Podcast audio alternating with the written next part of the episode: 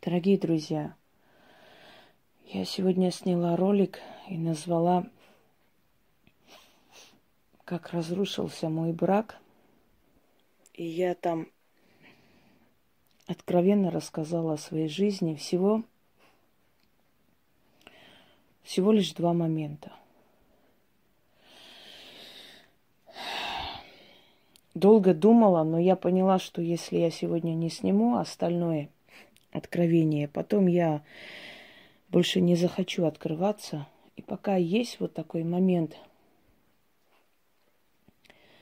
желания открыться, я хочу это сделать. Я хочу вас попросить, не нужно мне писать сочувствующие такие, сочувственные комментарии – я не ради сочувствия это рассказываю. Вы знаете, что я сильная личность, и я не нуждаюсь ни в сочувствии, ни в соболезновании, э, ни в жалости чьей-то. Я рассказываю вам, чтобы люди, которым сейчас тяжело, послушали меня и поняли, что по сравнению с тем, что другие прошли, не только я одна – есть множество смелых женщин, которые не побоялись миру рассказать, что они прошли. И я одна из них. Я рассказываю вам, чтобы вы знали, что такое просто нытье по поводу того, что Вася не позвонил, а что такое ад. Разницу, чтобы поняли, чтобы стыдили своих глупостей, своего нытья по поводу всяких мелочей – и благодарили богов за то, что их судьба настолько, настолько светлая по сравнению с той чернотой, которая может выпасть на долю другим людям. Я не буду рассказывать всю жизнь сейчас свою, потому что там очень много было боли. Очень много было страшного просто. Я рассказываю просто несколько несколько только эпизодов из своей жизни, чтобы вы осознали и поняли, что человек сильный духом может преодолеть все и остаться человеком, и смеяться, и э, разговаривать, и болтать, и быть острым на язык, и остроумный, и, и общительный, все на свете, и не помеха для человека ничего остаться человеком, если он человек, личность. Если вы хотите составить общую картину, тогда посмотрите этот ролик, который только загрузила, как разрушился мой брак. И после этот, чтобы понять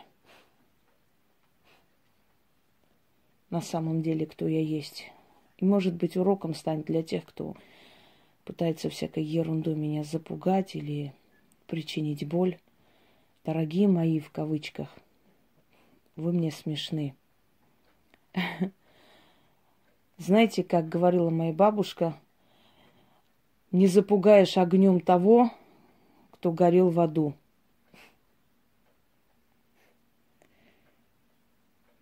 После разрушения моего брака я много лет работала, ездила по стране, участвовала в археологических раскопках, возила дельфинарии, передвижные театры, детские ансамбли по Золотому кольцу России, где я только не была и чего я только не видела. И пытались меня и ограбить, потому что я возила большие деньги, снимала квартиры артистам, и чего только не было. И всегда силы отводили от меня удар. Кто-нибудь скажет, вот, а как же так, вот, вот столько вы прошли, а ведь вы говорите, что силы берегут ведьму. А ведь берегут же, дорогие мои, даже не взирая на то, что я столько прошла, я жива, здорова, у меня издано 13 книг, я сижу перед вами, меня знает огромное количество людей, меня уважают, любят, и я живу в достатке. Правда ведь? Я же выплыла из всего этого, в отличие от многих людей, которые так и остались там. Потому что одного происшествия достаточно было, чтобы сойти с ума или повеситься, или пуститься на все тяжкие или просто умереть. А я же жива, это говорит о чем? Это говорит о том, что это все мне надо было пройти, чтобы больше ценить эту жизнь. Меня всегда предупреждали с нами, какими-то предчувствиями. Я не всегда слушала, вот поэтому и была наказана. Меня всегда предупреждали, но мое восточное воспитание неудобно как-то, ну, вроде бы, может, я, может, я сама привыкла к тому, что все время плохо, плохо, надо и на хорошее смотреть, и хорошие есть люди. Вот. Вот что губит сильного человека. Воспитание, благородство, неудобно. Ну как сказать, что вот меня предупредили, что ты тварь, и не хочу с тобой общаться. Ведь человек ничего не сделал плохого еще тебе. Думаешь, может, пронесет, может, мне кажется, может, я все время с людьми работаю, как-то все негатив, негатив, уже привыкла к этому. Может, опять я накручиваю себе нет, надо доверять внутреннему чутью. Если есть запрет некий, надо слушать, надо прислушиваться. Я так поняла, что я буду заниматься только магией, и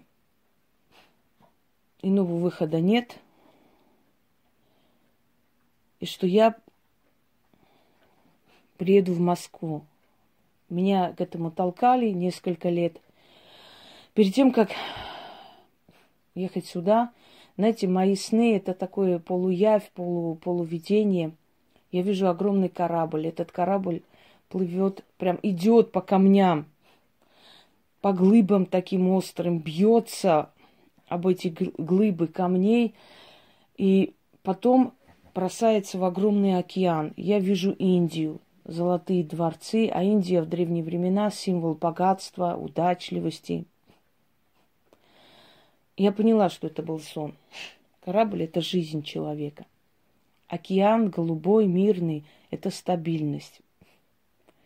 Индия во сне – это уважение и достаток. А вот эти глыбы камней, я думаю, вам говорить не нужно. Не буду рассказывать о том, скольких я здесь содержала у себя дома с их детьми, и сколько они мне гадости, пакости потом сделали. Не будем, опустим это все, не хочу вспоминать их. Это не бедствие, это просто моя глупость по доброте душевной, но это тоже урок.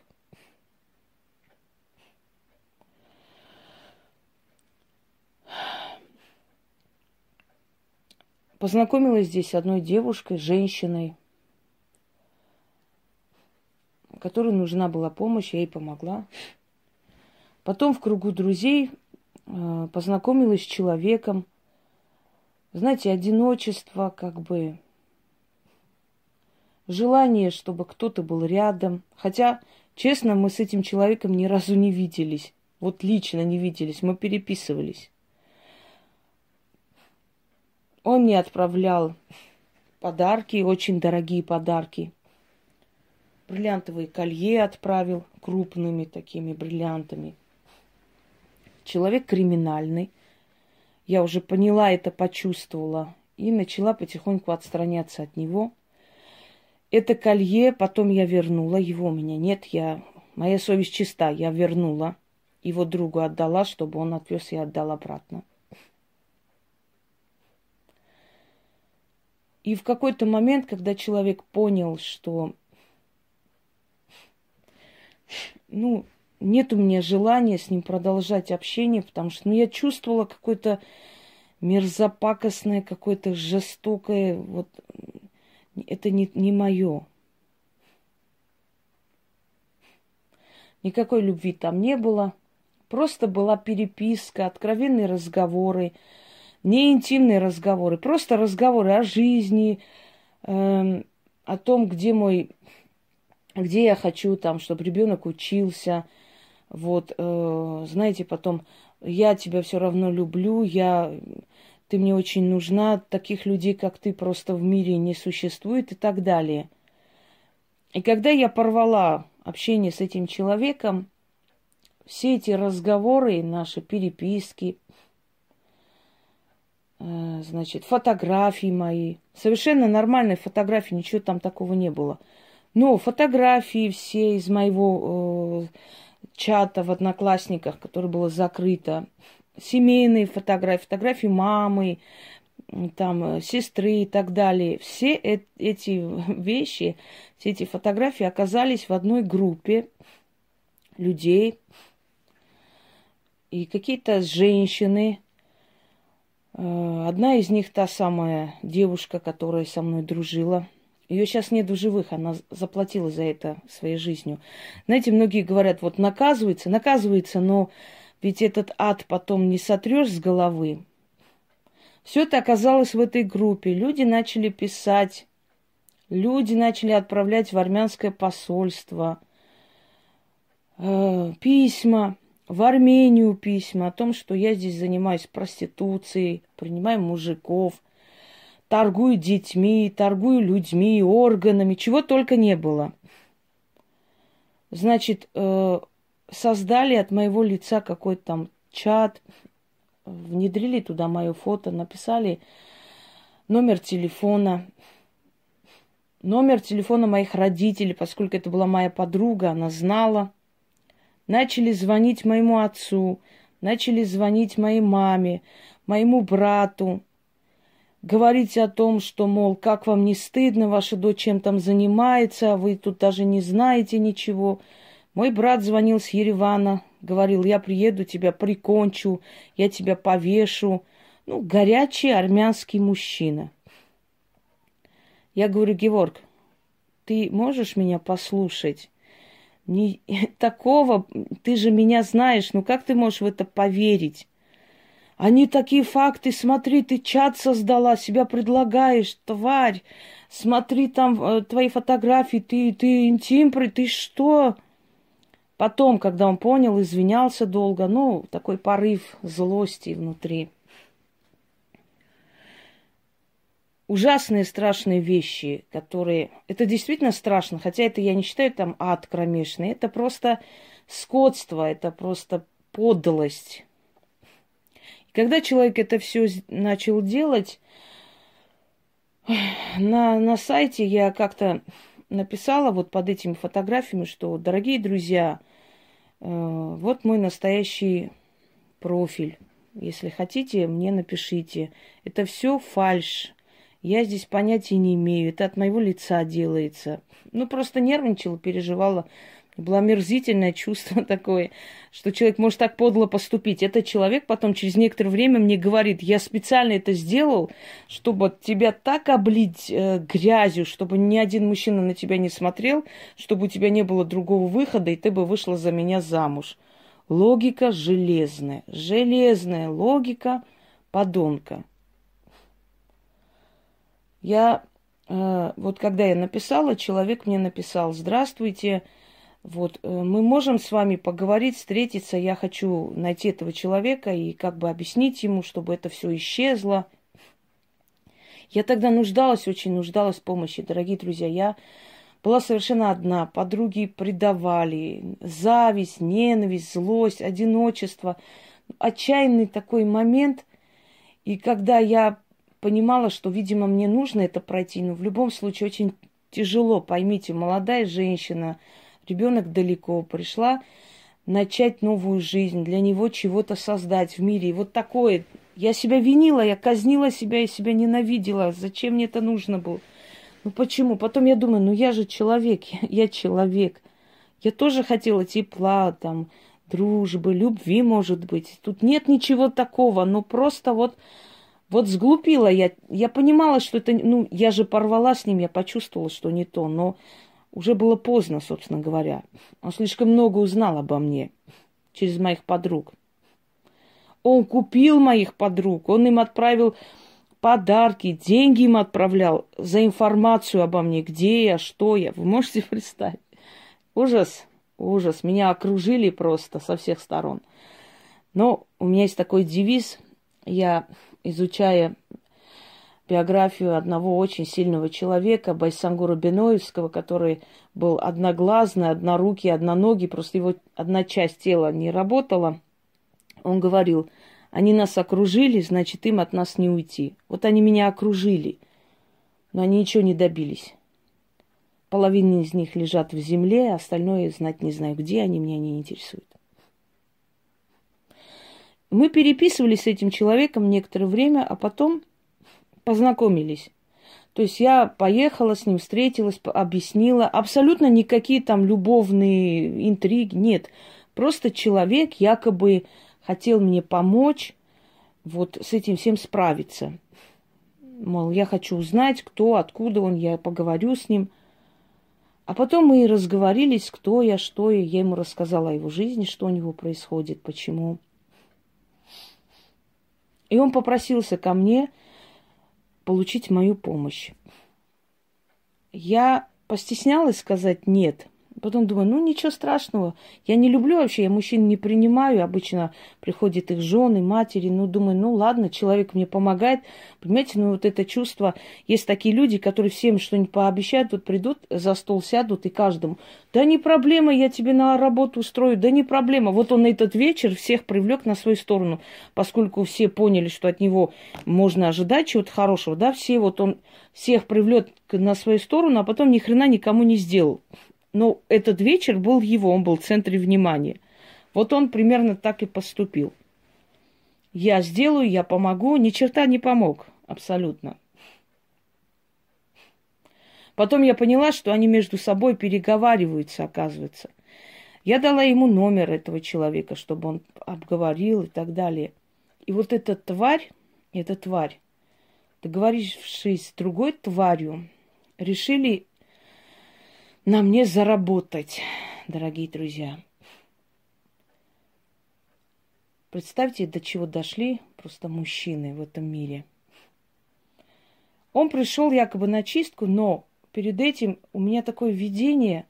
Я вижу этого человека, мы сидим с ним как бы на диване, разговариваем, и вдруг я вижу, у него глаза горят, у него клыки появляются он такими когтистыми э, руками меня хватает, и мы обрушиваемся просто вниз, уходим.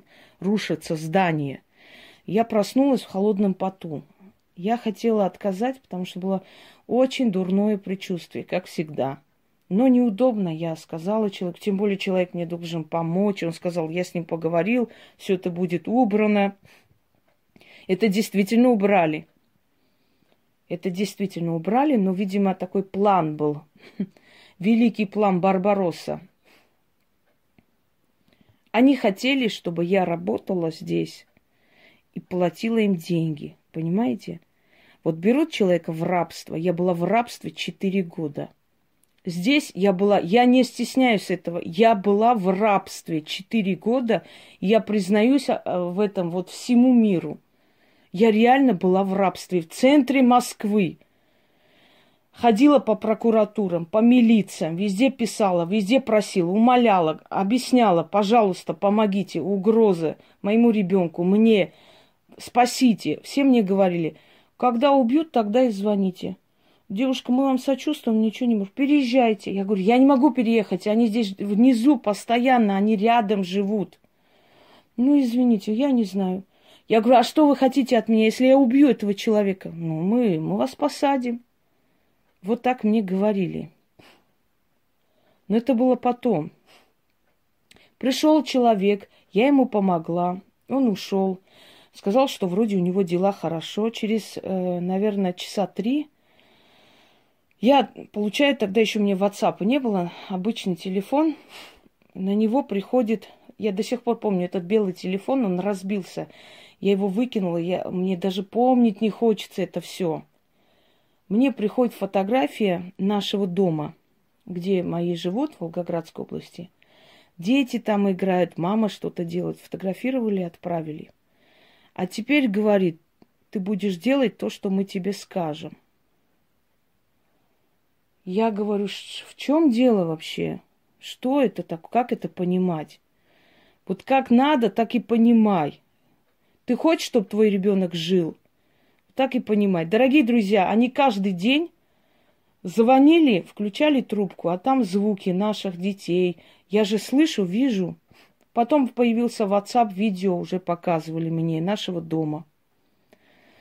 Их мрази, оказывается, живут в Волгоградском, в Волгоградской области, там рядом. Я содержала их всю родню. Я здесь работала и покупала жизнь себе и своему ребенку. У меня были такие стрессы, меня трясло. Потом я узнала, что он наркоман. Я содержала всю стаю наркоманов в Бутовской районе. Всю эту стаю мразей я содерж... За мои деньги они кололись и жили. И я это заявляю, потому что у меня не было выхода, мне угрожали. Если бы угрожали мне, я бы перетерпела. Я хотела уйти, я хотела убежать отсюда.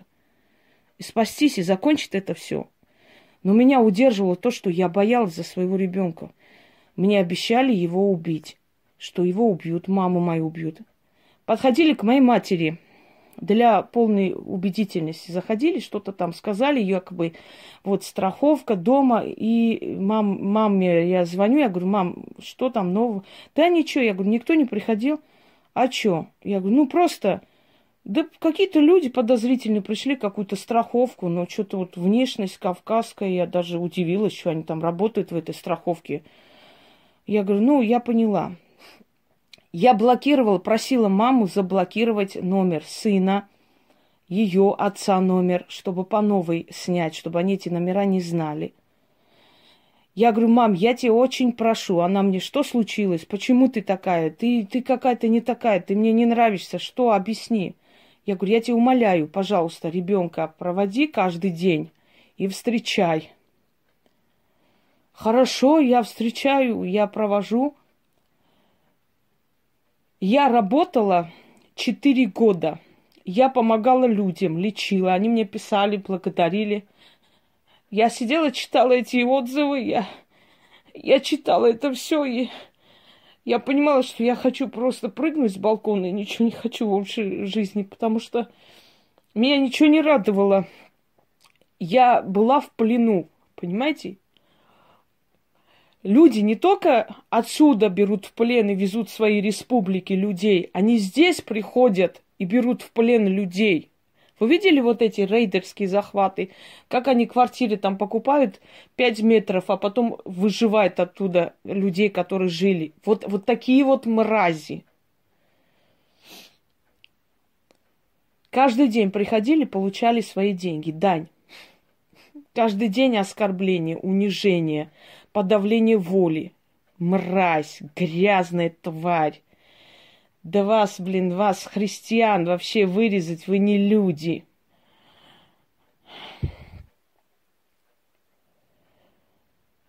Я, дорогие друзья, у меня не было сил ничего делать для того, чтобы спастись, потому что меня удерживало то, что моему ребенку могут причинить боль. Вот это меня очень страшило, этим меня держали. Потом случилось то, что я уже не могла выйти из дома. Я не могла платить за коммуналь...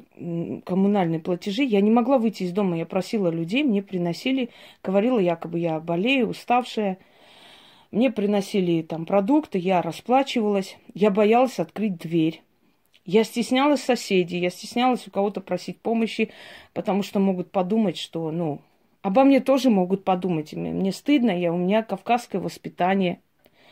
Мне говорят, езжай в армянскую общину, попроси помощи. Я говорю, какой помощи? Что они мне скажут?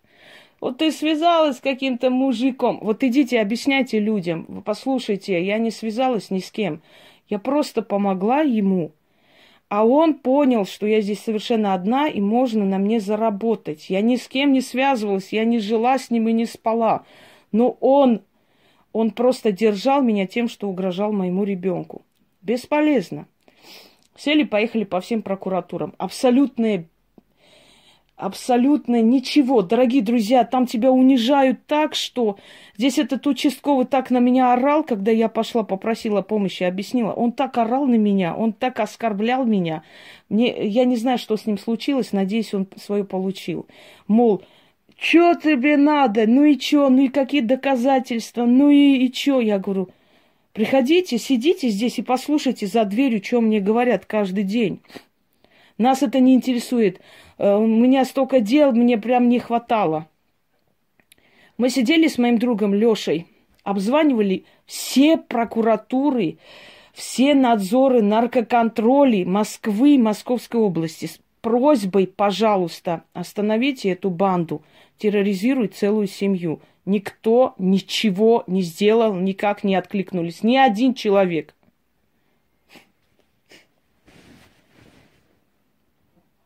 Потом я поняла, что я умираю, что-то со мной не то. У меня глаз начал белеть на этой почве. Я и так перенесла столько всего. У меня глаз начал абсолютно белеть. Ужасные адские боли. Поехала как-нибудь к врачу. Сказали рак. Я думаю, мне не дают работать. Я не могу лечиться. Что мне делать, люди? Куда мне податься? Я этому человеку говорю, я тебя очень прошу, умоляю, я тебе дам денег сколько хочешь уходи из моей жизни, дай хотя бы мне время на время заработать себе на лечение. Да я плевала на твое лечение, блин, да мне срать вообще, умрешь или... Ну и чё? Сказал, блядь, деньги, значит, деньги. За это время я как раз до того, вот так, пока еще у меня была надежда, что он уберется, а, мне подарили машину. Я внесла некоторую сумму, часть. Остальное мне как бы подарили. Просто человек за хорошее мне подарил. Дорогие друзья, я поехала лечиться. Мне отрезали пол лица. С этой повязкой я работаю, даю деньги каждый день им. Выхожу что-то купить, лекарство. Вот эта стая мразей там стоит – вот на меня смотрит, усмехается. Я их кормлю, пою, я, им, я работаю только на то, чтобы им отдать. Куп, покупаю жизнь своему ребенку. После того, что мне сделали операцию, все такое, у меня силы вернулись. Мне вернулись силы, и в какой-то момент мне сзади голос такой. Все закончено. Я думаю, что это тут закончено? Я начала, причем, заметьте, приходили возле дверей, деньги брали, уходили, угрозы, страхи, а я сажусь, снимаю ролики, я канал веду, я людям отвечаю, я веду ясновидение. Вы можете такое сделать? Скажите мне кто-нибудь. Вы можете в таком состоянии работать, никто даже не догадывается, что ты горишь в аду. В аду горишь синим пламенем. Очень мало кто. И когда ко мне вернулись силы, я начала делать определенные вещи для себя. И последний раз, когда я сделала некий ритуал, не буду называть, на следующий день приходит эта мразь за деньгами. Я дверь открываю, я говорю, я больше тебе ничего отдавать не буду. И ты моего ребенка не тронешь. Потому что если ты его тронешь, я тебе на куски порежу просто и все. Мне терять будет нечего. Ты чё? Он схватил меня за майку, вытащил э, за двери.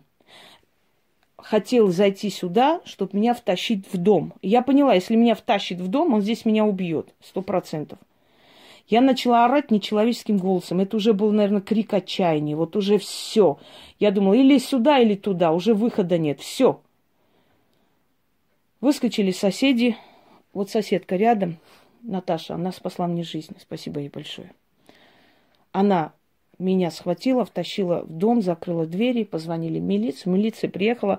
У него в карманах наркоту нашли, и все, что хотите, все нормально. Написали, знаете как, бурое вещество какое-то нашли, бурое вещество, и написали, семейная, значит, эм, драка, муж с женой подрались.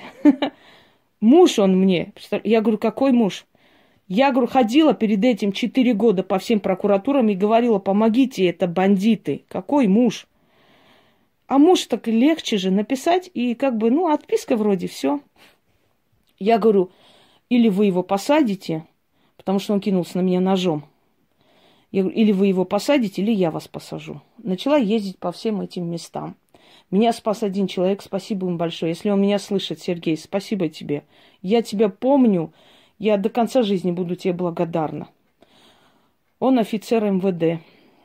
Он говорит, давай так сделаем взял и позвонил его братьям.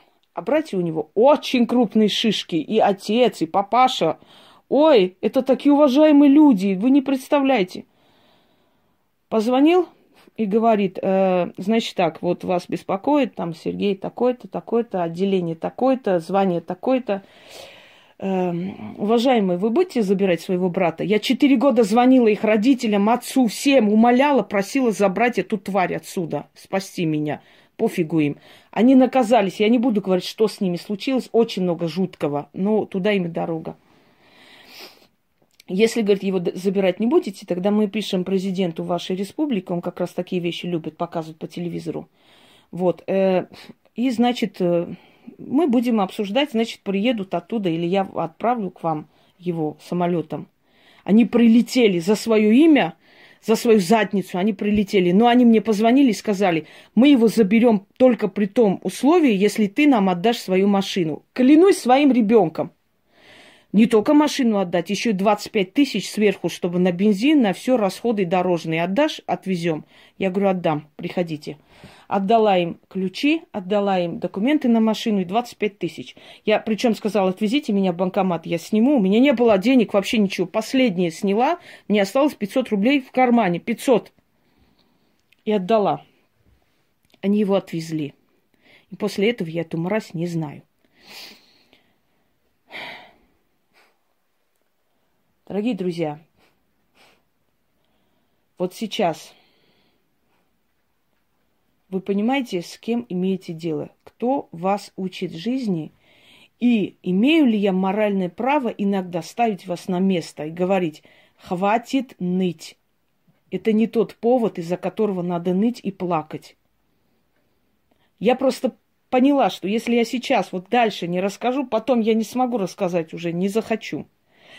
Это тоже только один эпизод из моей жизни, ближайший, недавний. Недавний. И после этого я поняла, что я настолько сильный человек, меня уже никто не сломает. Что я здесь перенесла и пережила, что я вообще в своей жизни пережила, знаю только я и те силы, которые меня ведут. И теперь и вы знаете – мне абсолютно наплевать, кто это поставит у себя, высмеет. Я чихала на них. Я им только могу сказать, попробуйте это пройти и остаться человеком. Попробуйте. Так вот вы все, кто плачет и кто в отчаянии, как только вам станет плохо, включите, переслушайте мою, мой рассказ, вот этот весь, по новой и вам захочется жить, и вы поймете, что мир прекрасен, и жизнь в том числе. Не повторяйте мои ошибки, послушайте меня, и если есть подобная ситуация в вашей жизни, не повторяйте мои ошибки. Мы иногда жертвы своей воспитанности и благородства. А надо порой быть эгоистичной, иногда даже хабалистой, хамской, чтобы пережить в этом мире мразей. Всем удачи!